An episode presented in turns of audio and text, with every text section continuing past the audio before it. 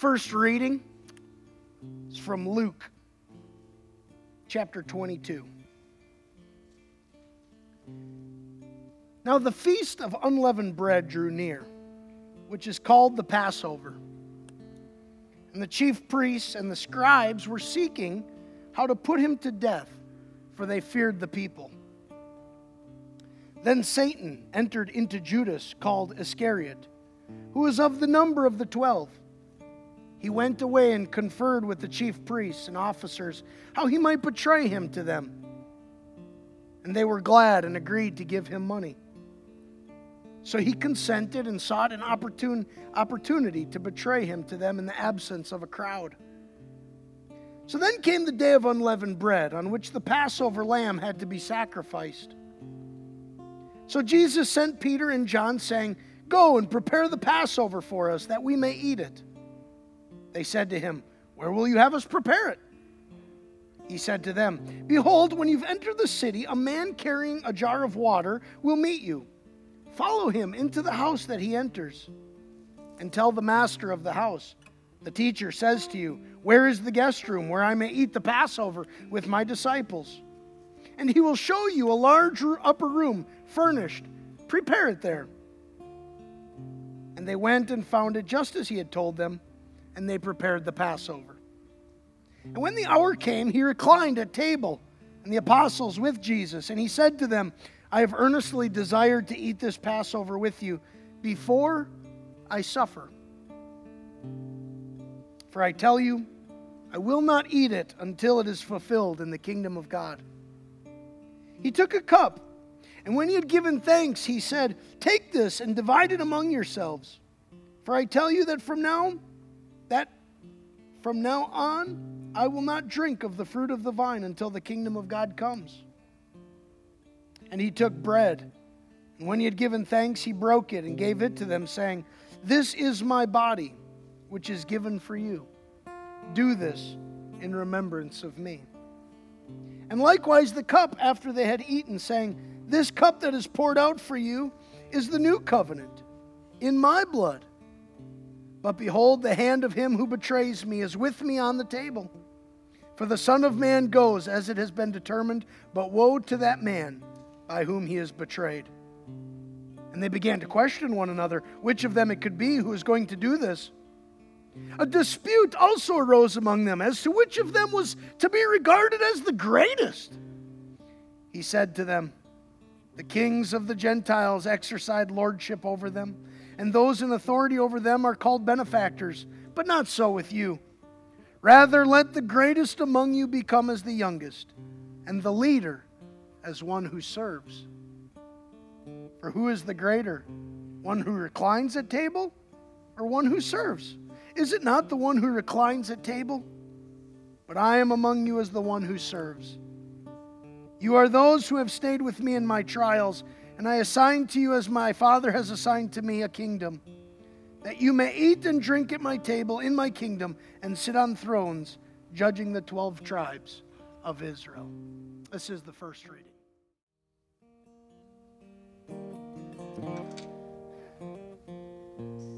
"Simon, Simon, behold, Satan demanded to have you, that he might sift you like wheat.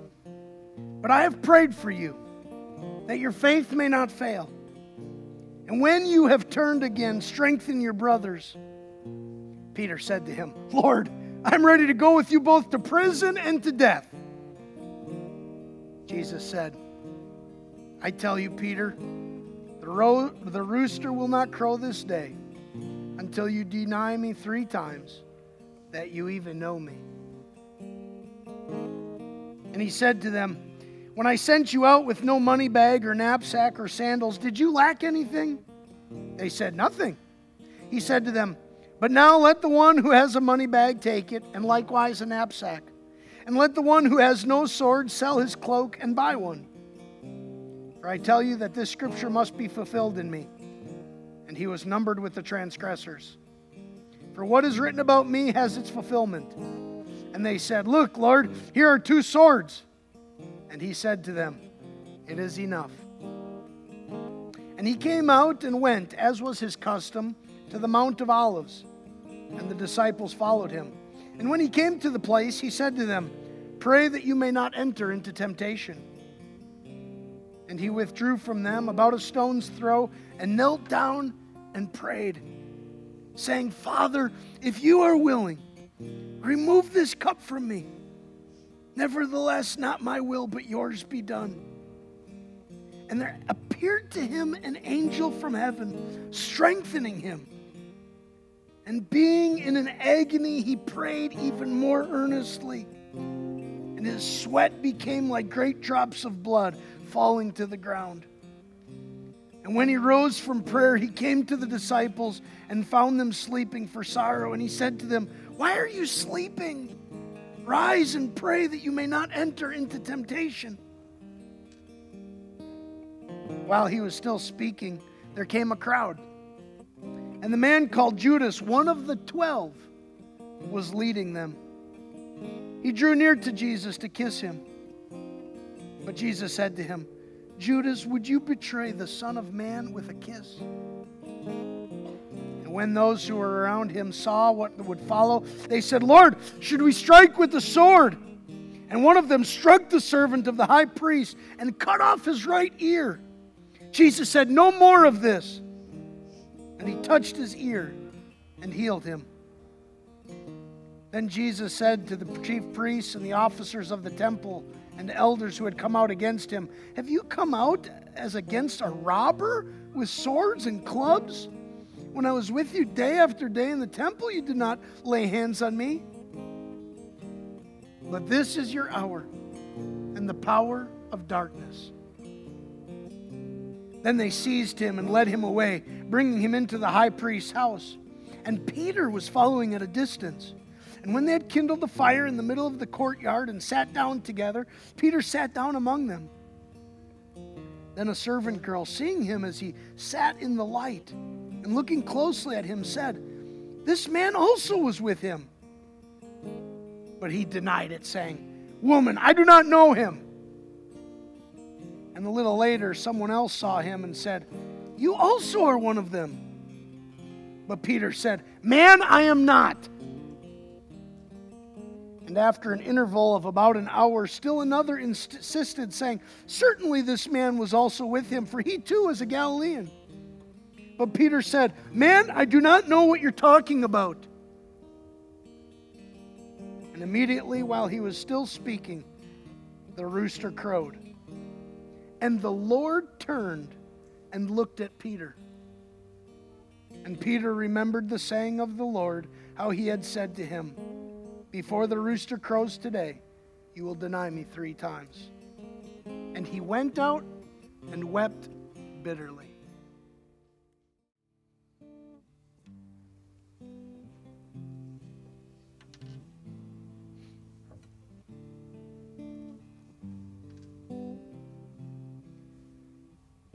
Now, the men who were holding Jesus in custody were mocking him as they beat him.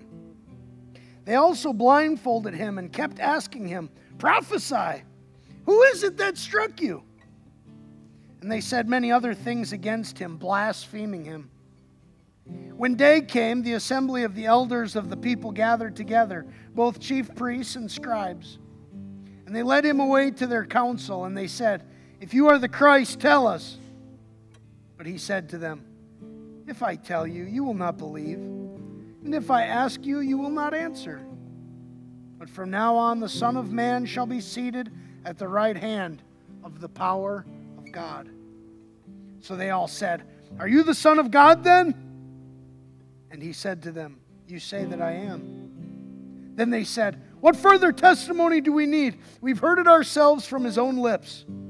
Then the whole company of them arose and brought him before Pilate. And they began to accuse him, saying, "We found this man misleading our nation and forbidding us to give tribute to Caesar, and saying that he himself is Christ, a king." And Pilate asked him, "Are you the king of the Jews?" And Jesus answered him, "You have said so." Then Pilate said to the chief priests and the crowds, "I find no guilt in this man." But they were urgent, saying, "He stirs up the people, teaching throughout all Judea from Galilee, even to this place." Pilate heard this, he asked whether the man was a Galilean. And when he learned that he belonged to Herod's jurisdiction, he sent him over to Herod, who was himself in Jerusalem at that time. When Herod saw Jesus, he was very glad, for he had long desired to see him because he had heard about him, and he was hoping to see some sign done by him. So he questioned him at some length, but he made no answer. The chief priests and the scribes stood by, vehemently accusing him, and Herod with his soldiers treated him with contempt and mocked him. Then, arraying him in splendid clothing, he sent him back to Pilate. And Herod and Pilate became friends with each other that very day, for before this they had been at enmity with each other. Pilate then called together the chief priests and the rulers and the people and said to them, "Okay, you brought me this man as one who was misleading the people, and after examining him before you, behold, I did not find this man guilty of any of your charges against him. Neither did Herod, for he sent him back to us. Look, nothing deserving death has been done by him. I will therefore punish and release him." But they all cried out together, "Away with this man and release to us Barabbas," a man who had been thrown into prison for an insurrection started in the city and for murder. Pilate addressed them once more, desiring to release Jesus, but they kept shouting, "Crucify! Crucify him!" Third time he said to them, "Why? What evil has he done? I found in him no guilt deserving death. I will therefore punish and release him." But they were urgent, demanding with loud cries that he should be crucified, and their voices prevailed. So Pilate decided that their demand should be granted. He released the man who had been thrown into prison for insurrection and murder, for whom they asked, but he delivered Jesus over to their will.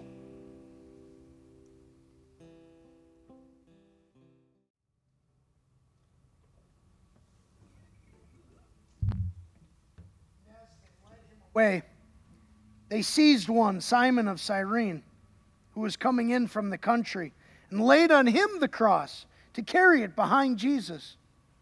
And there followed him a great multitude of the people and of women who were mourning and lamenting for him. But turning to them, Jesus said, "Daughters of Jerusalem, do not weep for me, but weep for yourselves and for your children. For behold, the days are coming when they will say, 'Blessed are the barren and the wombs that never bore and the breasts that never nursed.'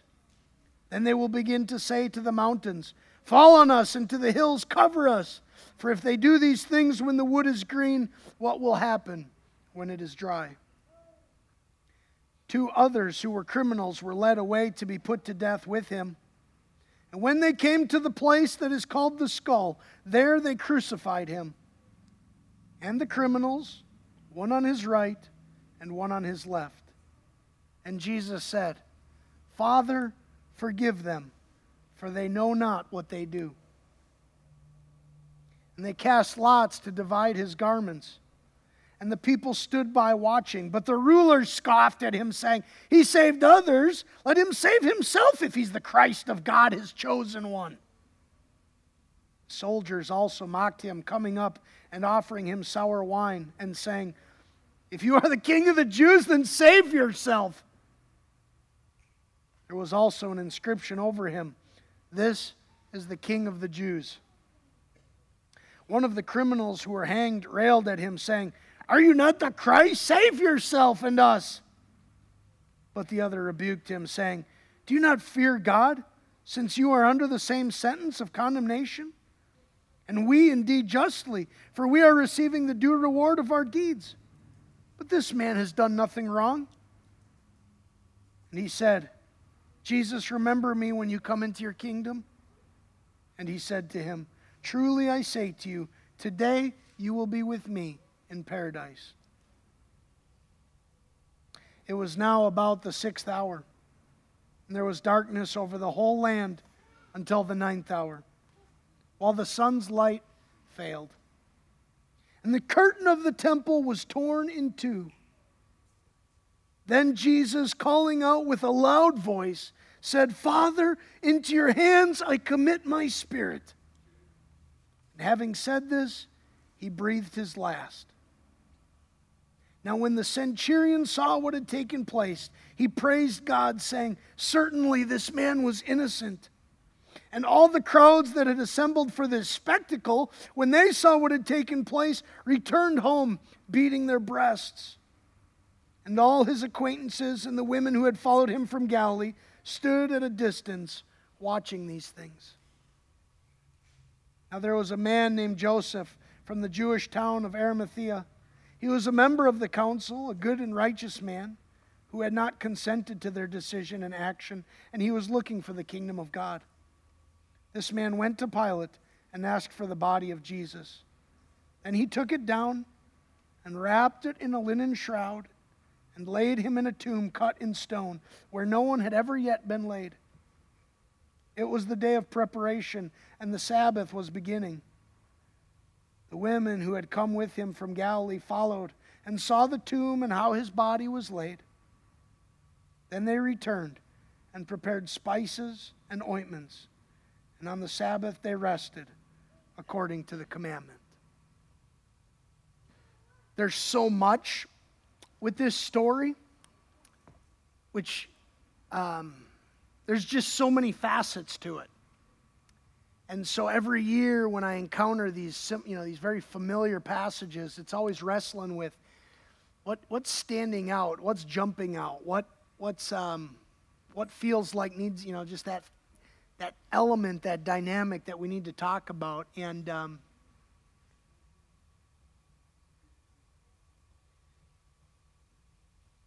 what amazes me about this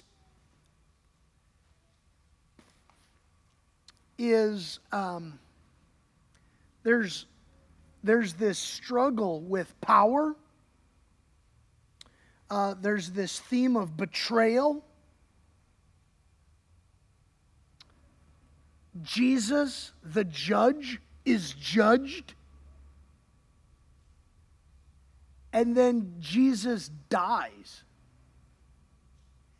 And we know about these dynamics. We know about this stuff because it's present in our world. Power. We live in a world that's greedy for power. We bump up against the idea of people wanting power all the time. It might be at work. Somebody who'll push you under the bus in order to get the step up over you. Or it's the power that people want in local government. The kind of power that people want within families. To have that say or that final say within those family dynamics over wills or whatever it might be. Power. We bump up against this idea of power often. I think of the disciples asking kind of, who's the greatest? Who's the greatest? Who's the most powerful? Who's the best?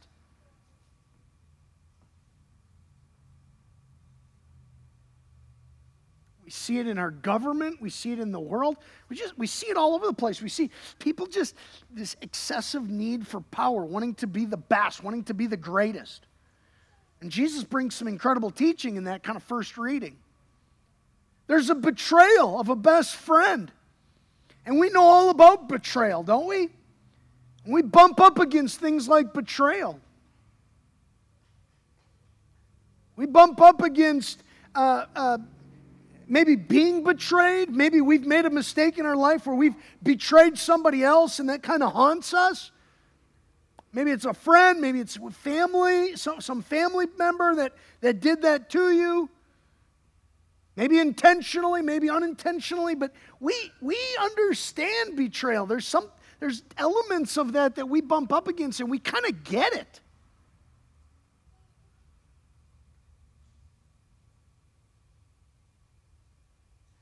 There's the Jesus being judged, the innocent being,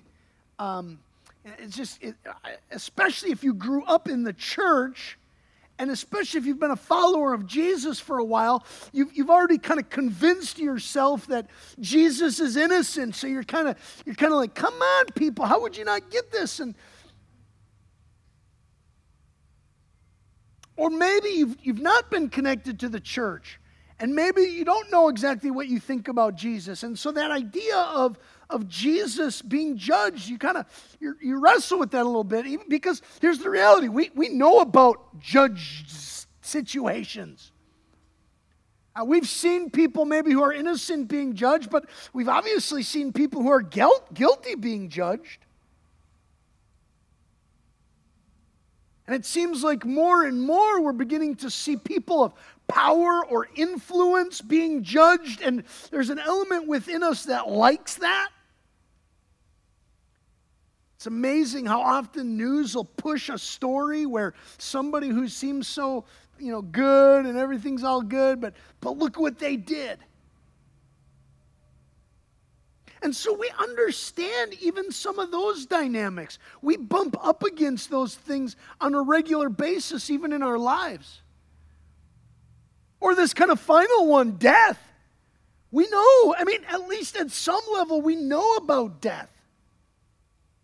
We understand death, again, at some level. We don't have a big, complete picture of it, but we know that we've had people die.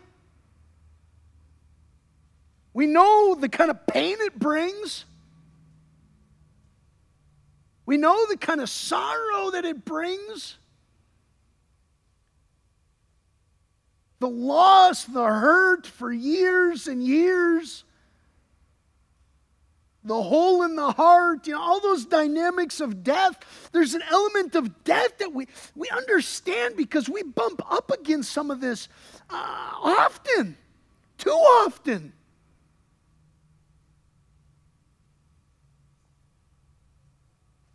But what's amazing about these things, whether it's power, hungry people, wanting to be the greatest, or whether it's the kind of betrayal of friendship, or whether it's the judge coming down on maybe even somebody who's innocent, or maybe it's death itself, we feel as if God should be apart from those things. God shouldn't be up close and personal to that stuff. We kind of have an understanding about it. We kind of, we're kind of players in some of that stuff. But God shouldn't be close and personal. It's kind of like, some sweet little old lady or something, being able to see you back at your parties in high school or something. You'd kind of be like, I don't want this sweet little old lady to see that. We got to keep that person kind of over there. This isn't appropriate for you. And so when we come up against the real darkness of our lives, there's an element where we're like, God, you can't be up that close to this stuff.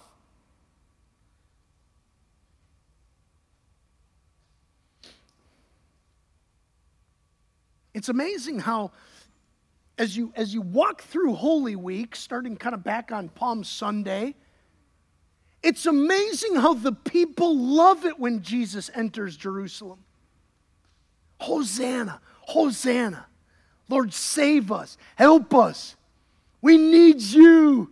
We're willing to put our coats down on the ground. Go ahead and walk on my coat with your donkey.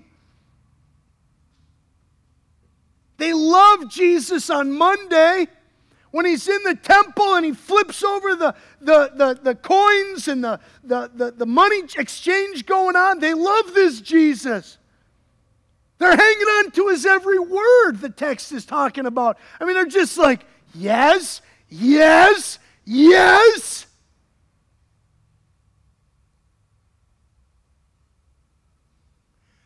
Has our idea about who Jesus is supposed to be or who God is supposed to be, has that been something that's kind of infiltrated your brain or your heart or your mind? Because that's what's going on in this Holy Week. They love certain elements of Jesus. But there's other parts of Jesus that are supposed to, God's not supposed to be part of this stuff. It doesn't, what? See, Monday had its purposes. Palm Sunday had its purposes. What's the purpose of Friday? What's the purpose, the why for Good Friday?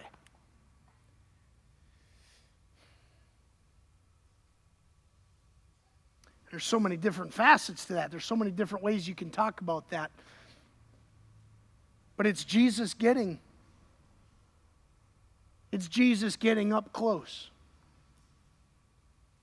to some of the dark stuff. To some of the really dark stuff. The purpose, follow me here, the purpose of this day, thousands of years ago, when Jesus went to the cross, was for the second person of the triune God, the second person of the Trinity, the triune God, Father, Son, Holy Spirit, but one God. Our brains can't even wrap around this. We simply believe it to be true by faith because it's how he's revealed himself to be in Scripture. Father, Son, Spirit, one God,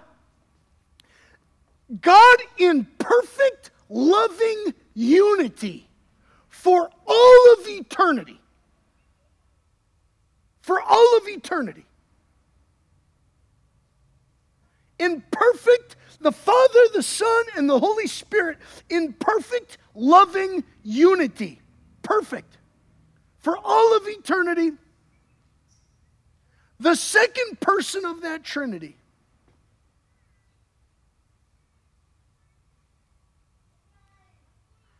In a moment in history, history that he created, time that he set up, he was to die. That's the purpose of Good Friday. The second person of the triune God dies. Wow.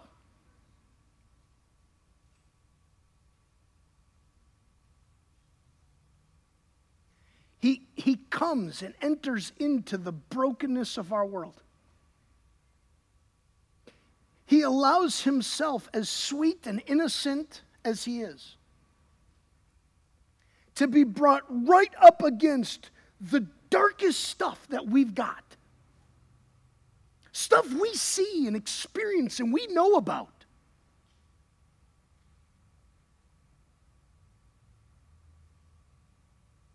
And he comes and bumps right up against it.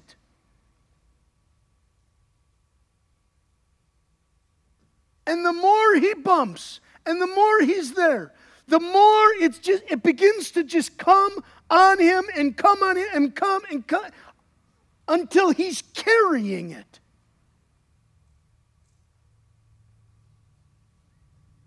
And then that Son of God, the one who gave life, the one who creates the universe, who brings into existence all things, who holds all things together in himself, that one,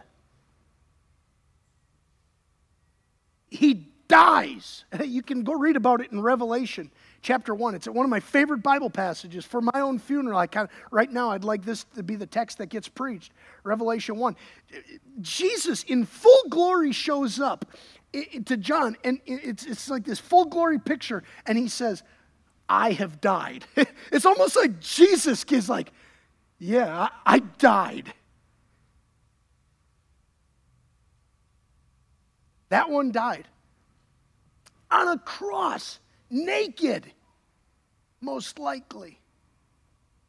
divided up garments. Excruciating pain, and actually excruciating comes from the same, crucifying. And not just physical pain, yes, and go read that. Go look at what people go through when they go on a cross. Go Wikipedia even. But so much more than that. Experiencing the full wrath of God. See, this is kind of what, these are the kind of two things that are kind of going on. One, he's fulfilling all Scripture. He's fulfilling all of Scripture, what needs to happen, the things that need to be said. He's actually bringing fulfillment of Scripture passages and things that have been prophesied hundreds and thousands of years earlier. Things that have been promised will take place. Jesus is fulfilling those things. But at the same time, he's fulfilling, let me just say it like this, he's satisfying the full wrath of God. For you and for me. He takes the wrath that is to be directed towards us because of our sin. And if you're not a Christian or you're not a Bible person, you're like, what's sin? Our mistakes, our shortcomings, our failures, our participation in this whole thing called humanity that's so utterly dark and nasty and like a slimy pit. I mean, when you just get honest about what's going on in the world and in our own hearts and in our own lives. The wrath of God against that, against you and I. Jesus steps in. Jesus steps in to take the wrath of God upon himself. And so what we're experiencing in this story, what Jesus is experiencing, is the full wrath of God for your sin and my sin.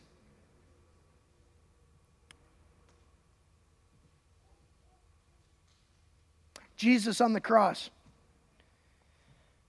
Luke 23. Then Jesus calls out with a loud voice. Loud voice. Notice that Jesus doesn't die here from just being so tired, from being so exhausted even.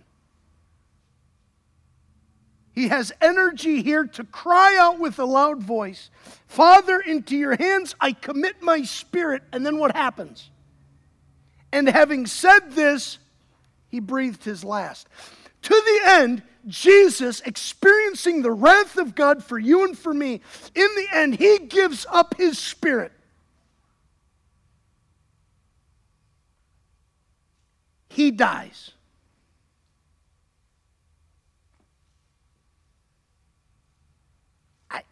Our brains, it's hard to wrap our heads around it. The author of all that is living. The second person of the triune God dies.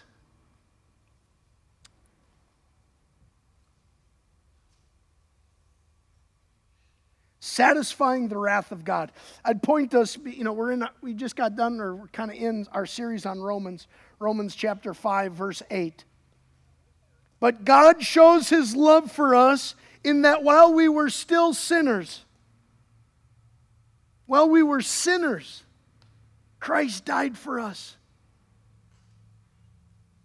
He didn't die for you because you're cute.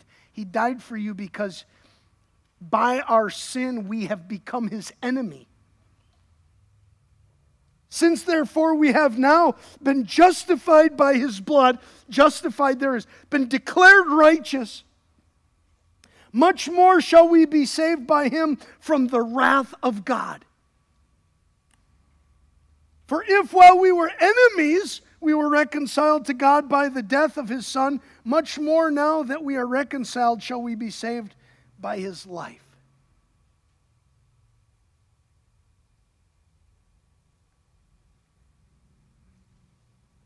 it's important that we reflect on this. Because you and I get drawn into it when Jesus says things like, take up your cross and follow me. We get brought into this in the context of suffering and a kind of theology where we as followers of Jesus, we will suffer like our Lord, like our Master. We too will continue to experience power-hungry folks. We'll experience sometimes even in our own hearts a selfishness for those same things. We'll experience betrayal. We'll at times mess up and betray others. We'll even run into death from loved ones, people we care about, and even someday, unless Jesus returns beforehand, even ourselves have to deal with death.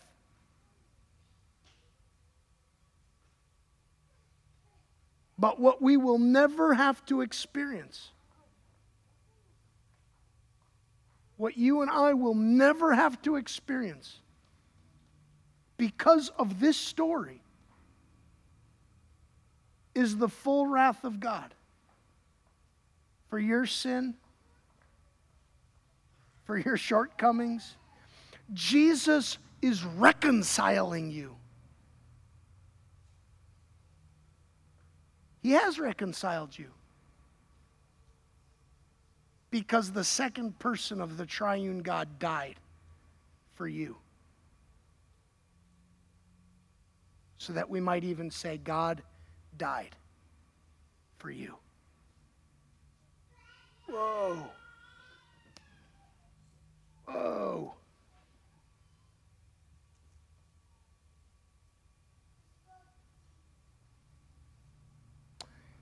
What I want to do is just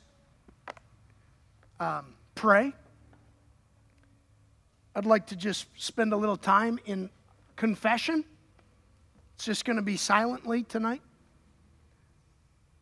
Just you by yourself with this God who loves you like this, who's willing to not only create you, but actually redeem you, and one day return to bring full restoration to your bodies. This one we can connect with right now through prayer. And so I'd invite you to a time of silent, turning your eyes to Him, even if the eyes are down or wherever they're, even if they're closed, turning your hearts to Him. Jesus of Nazareth, the God-man, the second person of the triune God, turn your attention to Him and just talk to Him right now. He hears you. He hears you because, of course, we know there's a little bit more to the story, right? It's like you got to kind of come back in a couple days. But He hears you even now. So just thank Him, confess to Him, talk to Him. We'll give you a little space for that. Jesus, we're sorry for our mistakes.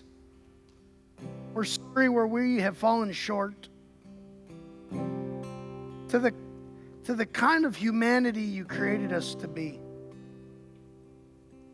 We're sorry for where we have shown ourselves to be right there, part of that whole problem. All the way from big stuff to little stuff.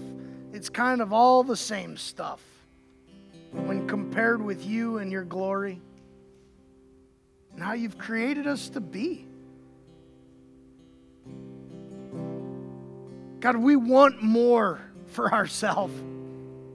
We want better.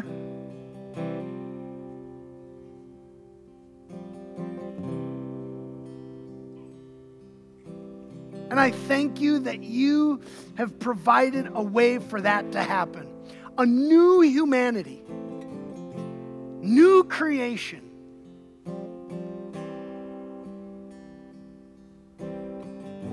redemption and restoration. You've provided a way. Jesus, you are the way. Thank you that you never tapped the brakes when you went to the cross. Thank you that you didn't tap the brakes when you were experiencing the full wrath being poured out on you that we were deserving of. Thank you for going all the way. Wow. Thank you, Jesus.